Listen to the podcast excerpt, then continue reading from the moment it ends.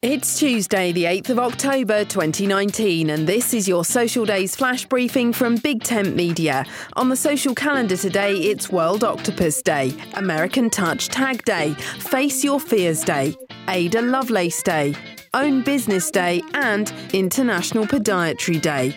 Today, we celebrate one of the first computer programmers, Ada Lovelace. The daughter of poet Lord Byron, Ada helped devise the analytical engine along with Charles Babbage in 1833.